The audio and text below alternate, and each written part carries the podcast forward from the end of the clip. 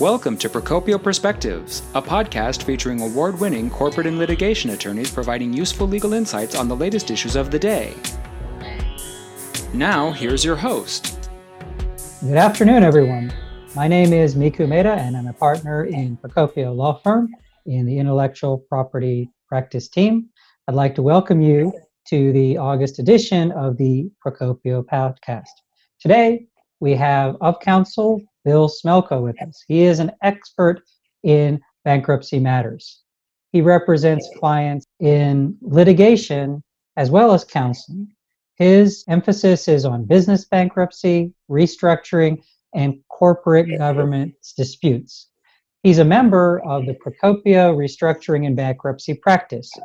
He's litigated in various areas of bankruptcy, both from the viewpoint of the creditor and the debtor, and he has a consultation practice to advise banks, credit unions, suppliers, financial institutions on bankruptcy related matters. And I think Bill knows a little bit about this topic because he's also been teaching at Georgetown, Harvard University, University of Michigan, and Gonzaga. So without further ado, I introduce Bill Smelko, and we're going to talk a little bit today about what international suppliers can do before their key U.S. customer files for bankruptcy. So take it away, Bill. Thanks, Miku. Uh, and one of the reasons why this becomes so important is because of the volume of blue chip bankrupts that are happening and bankruptcies that are happening in the United States. Who would have thought 10 years ago that Sears, Kmart, J.C. Penney, Neiman Marcus, would all be in Chapter 11 reorganization together at the same time in different locations. Some bankruptcies filed in Delaware, some in New York, and Neiman Marcus in Houston. So the world of Chapter 11 practice is growing exponentially, particularly in 2020, and particularly given the COVID 19 situation and the shutdown of retail locations for many, many different occupations, businesses, and enterprises, including what many of you might have thought were the blue chip clients that we want to sell to on terms and never risk not getting paid. So that's why this podcast is important is because it's only going to get worse and what we're going to talk about is not just not getting paid, but what happens under the United States bankruptcy laws, when a trustee or a Chapter 11 debtor or a reorganized debtor comes knocking at your door and saying, in the 90 days before we filed bankruptcy, we paid you money. Give it back. And that's the focus of today's and the August podcast. Uh, that wow. So, what you're saying is that in addition to not getting paid, suppliers can actually be forced to return payments that were already made to them for goods that are delivered and sold. Can you talk a little bit more about that? Absolutely. And and there's a twofold tension. And the tension is number one, every supplier wants to get paid for the goods that were sent to, shipped to, and sold to some entity that files for bankruptcy protection. But getting paid means that you have to file a proof of claim, and filing a proof of claim may create what's called ambush jurisdiction, of the bankruptcy debtor in the bankruptcy court forum over the supplier, whether they're located in Taiwan or in uh, mainland China or in Southeast Asia or in Africa or in anywhere in the United States. And that jurisdictional grab of a Neiman Marcus to take you to Houston or of a Sears uh, and Kmart to take you to the Southern District of New York, that jurisdictional grab comes from filing a proof of claim because if you don't file the proof of claim, you can't get paid for your invoice. But what happens when you file the proof of claim is that you have functionally consented to jurisdiction in that location. And what the letters that you'll get about a year into the bankruptcy from a spate of bankruptcy lawyers say, well, in the 90 days before the bankruptcy case was filed, you received X dollars on Y date, you received X dollars on Z date, and you received X dollars on Q date. And all three of those dates happened within the 90 days before the filing of the bankruptcy case. So let me understand one thing. Uh, so this seems to be very broad. So if, let's say, a rental car company goes bankrupt and they purchased automobiles during that period, is there a chance that the auto supplier would have to return payments that were made to them for the entire price of the vehicle sold going back during this 90 day period? Funny you would mention Hertz, which has filed for Chapter 11 protection. The answer to your question, Miku, is yes. And it happens that if parts are sold or automobiles or vehicles are delivered and payments were made after the, the 90 day period has run, has come and gone on account of antecedent debt or earlier shipments, there is a distinct possibility that the trustee for Hertz or the debtor in possession for Hertz or the reorganized debtor structure entity in Hertz can come back to that vehicle supplier, parts supplier, equipment supplier and say, every payment that you received in the 90 days before bankruptcy was on account of shipments that you made to us much earlier. And because you were paid in the 90 day period for antecedent or pre existing debts, you have to give that money back to us. And that's where the problem lies. Wow. So let's say a company has gone bankrupt and they're in the middle of these proceedings. Where does the money come from and who is taking the action to enforce these recoveries? What is the structure of this whole enforcement mechanism and who is going to be sending these letters and how?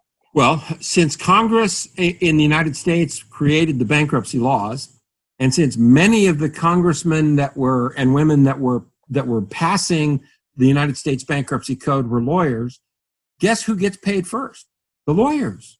And as a result of that, there is an incentive built into the bankruptcy code for debtors to prosecute these kinds of actions to recover preferential payments or payments that are called fraudulent conveyances to creditors or non creditors or perhaps insiders because that money that gets collected gets paid first to the lawyers of the bankrupt entity.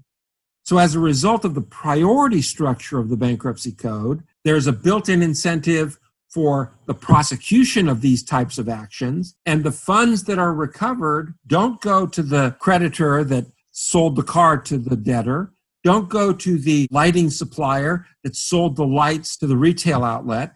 No, the first payments that come in on account of these preferential recoveries go to the administrative expenses of the Chapter 11 estate, the Office of the United States Trustee, i.e., the government, and priorities in terms of the higher priorities to general creditor claims. So as a result, there is this tension and this built in incentive for these kind of actions to get prosecuted, particularly in these very large bankruptcies like J.C. Penney's, Sears, Neiman Marcus, that are happening all over the United States these days. Wow. So let's talk about how this might impact suppliers. What is the most likely scenario in which a supplier might be implicated? They're selling goods to a U.S. retailer. The U.S. retailer is paying them for the goods. That's all going fine. And then there is a declaration of bankruptcy. The supplier still is doing their business. How does a supplier receive the first notice and what is the likely scenario of what's going to happen for an international supplier? Well, the, the saddest part is that what's played in the debtor creditor game in the United States is what's called the delay tactic. And the delay tactic that happens is you do your shipment to a, an entity that's selling your product. So you sell your product, you make the shipment, and your terms are 30 day term. Okay, we sent the product on July 1. You're supposed to pay us by August 1. Well, that happens and, and it's in the regular course of business. But as creditors start to get delayed in their payments beyond the 30 days or beyond the 90 days or whatever terms have been offered to the eventual bankrupt, what happens is that that delay game is what causes the creation of the most likely scenario for these letters to arrive. And that is under 547 of the United States Bankruptcy Code, or 11 United States Code, Section 547. That's called a preference action. And what happens is the shipment is made on July 1st. The payment was supposed to have been made on August 1st, but the buyer says, no, I can't pay you on August 1. Give me a little more time. And so, because they're a very good client and because they are perceived to be a very blue chip customer on whose fortunes you've relied, the supplier says, okay, take your time. We'll, we'll get our payment. And instead of 30 days, the payment is made in 60 days. And the next time the payment comes due, the payment comes in 90 days. And, and between the time of the 90 day payment, the supplier has shipped goods. And the shipping of those goods creates an unsecured claim in favor of the supplier against the promisor who is saying, Oh, I'll pay you in 60 days. I'll pay you in 90 days. And then the payment is made.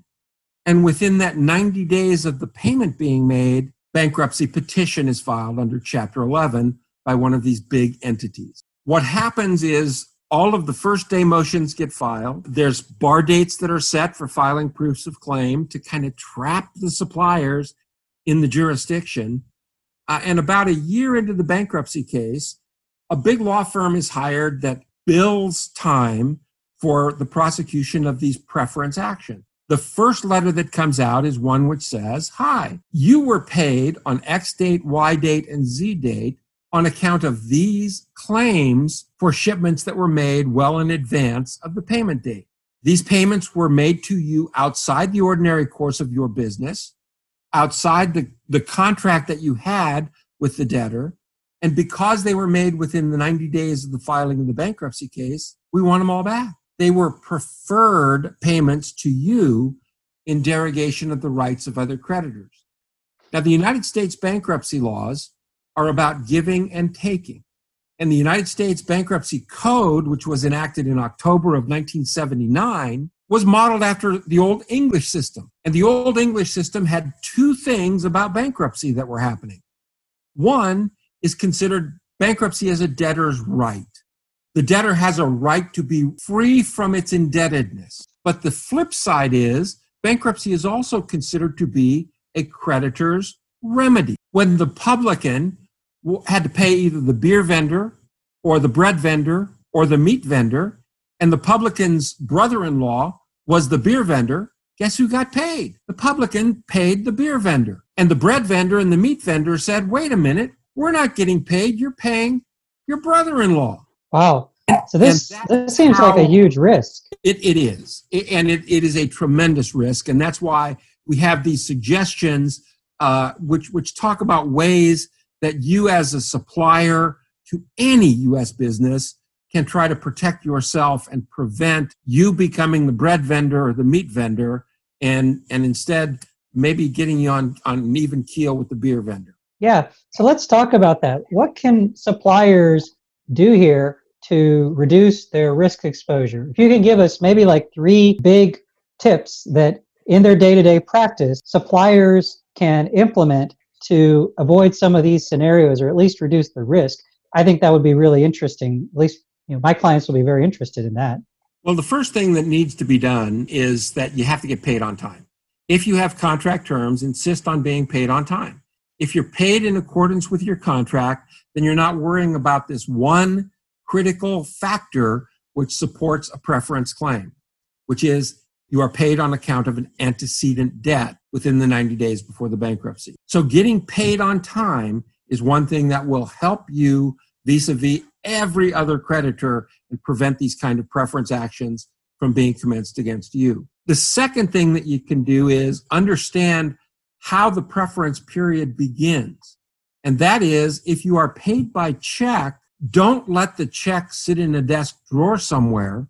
Make sure that that check gets negotiated immediately because there is a development of United States bankruptcy case law from various bankruptcy courts and from circuit court, which say it's not the date of the check. It's not the date that the check was mailed. It's not the date the check was received, but instead it's when the money hits your account. So, one thing your international suppliers can do is deal with American companies by wire transfer. Once the wire hits your account, that's when the money becomes yours. But if you're dealing with checks, make sure that those checks get negotiated promptly. Now, a third. so it seems like these for these two these two tips that you have mentioned, the most important thing that companies can do is have good, consistent policies that are aligned with the rules of bankruptcy, for example, policy of wiring instead of checks, and then have it trained and implemented within the company so they're consistently reminding the payment requirements and getting the payment in the timely periods, right? Yes, your accounting people and your collections people are crucial to helping you uh, solve problems. But one of the things that can save money later on down the line when these fi- lawsuits get filed or the letters get received is you having accurate record. So your collections people need to know three very important things. Number one, when was the order placed and shipped? Number two, when was the invoice mailed or sent? And number three, when was the payment actually put into your company's account? If you know those three things and keep careful track of them, that helps immensely. Now, there's one other factor that enters into this equation because it's not often that big time suppliers to large blue chip companies only ship one order. You're relying on these companies uh, for your children's future. You're relying on these companies to build your own inventories. And as a result, you have repeat orders with these large US companies. And those repeat orders require invoicing, require shipping, and require payment. There is another defense to both fraudulent conveyance litigation and to preference litigation, which is called the subsequent new value exception. And the subsequent new value defense is one which says when was a shipment made? When was a payment received? And let's not characterize the payment to the earlier shipment. Let's characterize the payment as applying to the subsequent shipment. And that's a way to defend against these preference actions that will be coming your way, usually in the one year 18 months after a bankruptcy case is filed by one of these blue chip debtors. And, it seems like there's a lot of policy based things that a supplier can do to avoid the risk. They just need to be uh, receive the counseling and information. Yes. There, there is a lot of policy objectives that are involved. One of the central features of the bankruptcy code is that you don't want to have one creditor preferred over another because there's this equal treatment of similarly situated creditors. But another practical business policy option and policy value and goal is to say that if you're dealing with someone that is in financial distress, you don't want to jack the prices up and cause them further distress. So you want to continue to do business in the ordinary course with a potential debtor in possession or a potential reorganizing entity. So Congress had a number of different policy objectives that were out there. And one of those policy objectives is they wanted businesses to do business in the ordinary course of business with entities that might be filing Chapter 11 protection. And so there are some built in protections that are there. One of which is this subsequent new value defense. Another of which is that under the Uniform Commercial Code in the United States, Section 9304, sellers of goods can create a purchase money security interest in their goods. And that purchase money security interest, if it's created properly upon the date of shipment, transfers the individual supplier from an unsecured creditor to a preferred secured creditor so that the payment is not preferential because the supplier is protected by a purchase money security interest. Wow, that purchase money security interest sounds really important. I, I wonder if we can. Uh, that, that almost seems like you know it could be its own own topic. I think it would be great if we can talk more about that on the on the next one. So were there any other points or final thoughts that you wanted to mention for uh, the suppliers? Yes. Uh, the, the other thing that I would mention is if you ship goods to an entity that files bankruptcy, any goods that are shipped to that entity within the 20 days before the bankruptcy filing can be considered the subject of a reclamation claim on your part. And so within the 20 day period, if you ship something and then they file BK on you so you don't get paid, contact counsel immediately that's familiar with bankruptcy laws because you want to make a reclamation claim and, and you need to process those reclamation claims within the very early period after the filing of the bankruptcy case. Now, bankruptcy, uh, is about giving and taking. Debtors are given relief for, uh, and, and what's called the automatic stay to protect them from judicial actions, legal actions, collection activity once a bankruptcy petition is filed. But when they are given this great right to the automatic stay and the right to reorganize, they're also something taken from them. And taken from them is their ability to manipulate creditors any further after the filing of a bankruptcy case. I have often heard in my ringing in my ears, my, my law school professor from the University of Michigan, Frank Kennedy, who helped write and author the bankruptcy code in 1979 when I was taking my bankruptcy class in the spring of 1980. And what Professor Kennedy said that I distinctly remember is he said it is better to lend to a bankrupt entity the day after bankruptcy than the day before. Because if you get court permission, you become elevated to the status of a priority creditor as opposed to a general unsecured credit. So there are things that your companies and suppliers can do and I would encourage you to please, uh, the second you get one of these letters, contact competent bankruptcy counsel because there are things that can be done to protect you, both from preference actions under Section 547 and fraudulent conveyance actions under 11 USC Section 548. There are specific defenses set forth in Section 547C, and those specific defenses need to be the subject of your response but if, as we've talked about, you've been able to keep very good track of your record to know when you've made shipments, when you've invoiced, and when you were paid, um, that will go a long way towards saving you an awful lot of money when the next big U.S. bankruptcy case hits. So yeah, that that seems like the key point. Take steps now to prepare for the worst case scenario. And then if something happens, be sure to contact counsel right away to see what can be done, right? Yes, very helpful in that regard. And the United States bankruptcy laws may seem confusing, but as you've noted earlier, there are policy values that get imbued in the statutes that are created, and those policy values are the subject of those statutory defenses that are out there. But if you don't know about the statutory defenses, then it's going to cost you an awful lot of money to not get paid for products and goods that you actually ship to an entity that filed bankruptcy in the United States. Wow. Oh, well, thanks so much for sharing this with us. I understand uh, you have a webinar coming up. So if this podcast is being heard before, I believe it is uh, August 17th, right? August 20th. August I'm sorry, August 20th.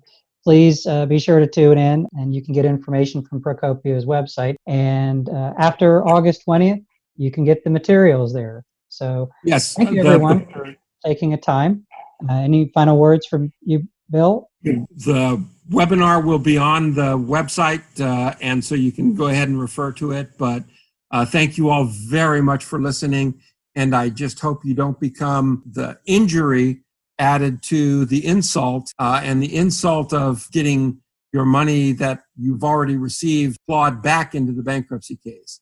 The whole goal of having effective bankruptcy counsel is yes, you are injured when someone files bankruptcy and doesn't pay your claim, but avoid the insult added on to the injury by avoiding having been taken by a preference or fraudulent conveyance action and being required to give money back to the entity that really does owe you money instead. So, thank you all very much for listening, and I hope this has been helpful to those of you who are listening to this podcast. We hope you enjoyed this Procopio Perspectives podcast. Please subscribe if you haven't already and visit procopio.com to learn more about Procopio. Thank you for listening.